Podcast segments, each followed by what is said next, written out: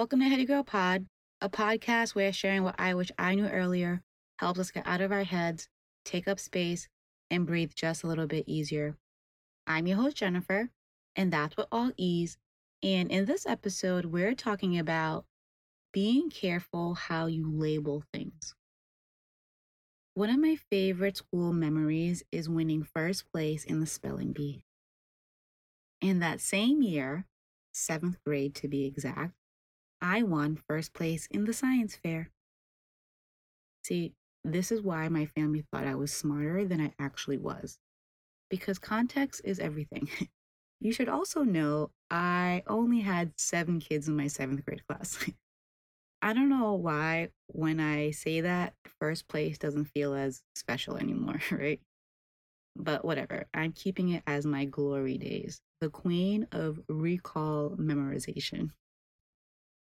I'm not that smart though, because recalling spelling is easier than recalling definition. Shout out to anyone else who bought a box of SAT words to study. But I'm also not trivia smart, I don't think. Yes, I do have random facts in my head, but I don't know if they would come out when I need them to win something. One of my favorite, why do I know this information is that in Eskimo language, they have about 40 to 50 words to describe snow. That's how you know something is important to a culture, to a group, to a person.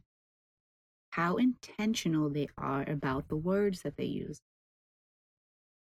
Yes, I won 7th grade spelling bee, but I'm learning spelling big words isn't really as important as using many different words. A bigger vocabulary is better than spelling trophies. I had a moment not too long ago when a conversation I was in really put a mirror to my face about my word choices. I think I've mentioned this before, wanting to be more intentional with the words that I use and how I label things. But let me tell you the story that made me realize that. So outside of my apartment is a wooded area, which is concerning when I see and hear animals I typically don't see or hear anywhere else. But for the most part, it's great, particularly because I love looking at trees. I mean, half my arm is tattooed with trees. I don't know what it is about them. Maybe because they're all so different and I love variety, or because they go through seasons in a very predictable way.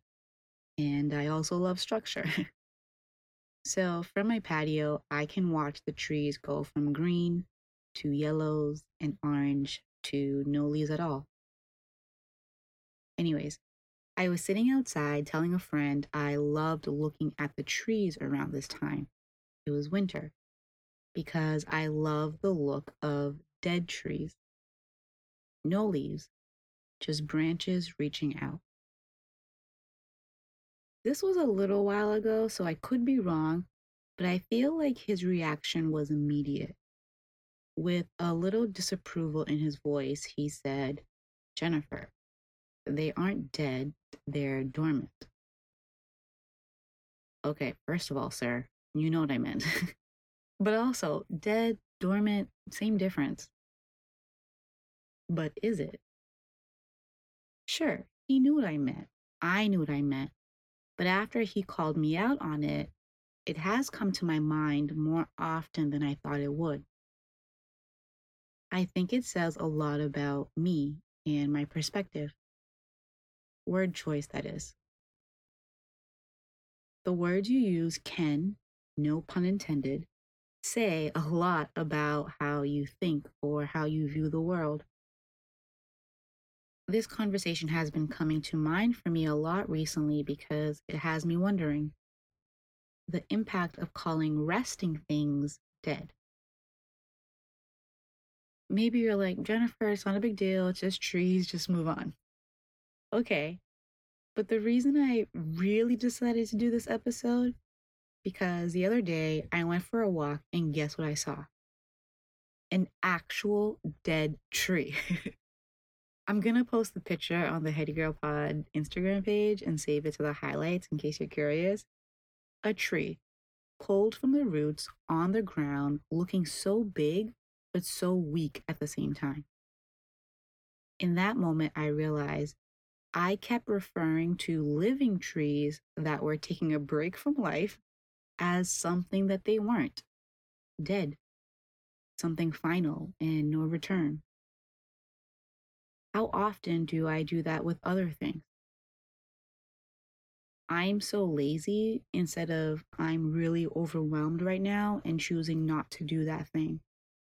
Or I'm so scared instead of this is a new experience for me and it's both brave and scary to try new things. I don't know. Does that make sense? When I call something what it's not, my perspective follows the words. And if my perspective is off, everything that comes with it will be off too.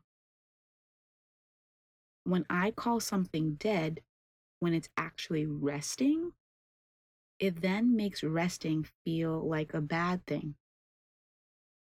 My perspective and the perspective to people hearing my words, it's one that's negative, defeating, and permanent.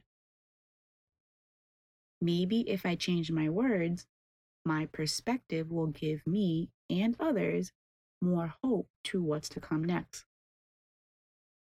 When my friend called me out on my word choice for trees, I felt it immediately. Not that I did something wrong, but how that word or that description took away from the very beauty I was trying to describe in the first place. It took seeing an actual dead tree to remember there's a difference. Not gonna lie, saying I love dormant trees doesn't have the same oomph to it. So if Eskimos can have 50 words for something important to them, I can find another word that keeps trees alive while also describing its aesthetic appeal to me. So yeah, that's what I wish I knew earlier. Words matter. How I say things influences how I feel. Get a bigger vocabulary. And hopefully, now you know it sooner. Well, that's it for our episode today. Thanks so much for listening in. Be sure to follow, and if you haven't already, leave a 5-star rating. And follow me on Instagram at Heady Girl Pod to say hi, send in a question, or share something you wish you knew earlier. Until next time, I hope you find many moments to breathe deep and take up space. Bye!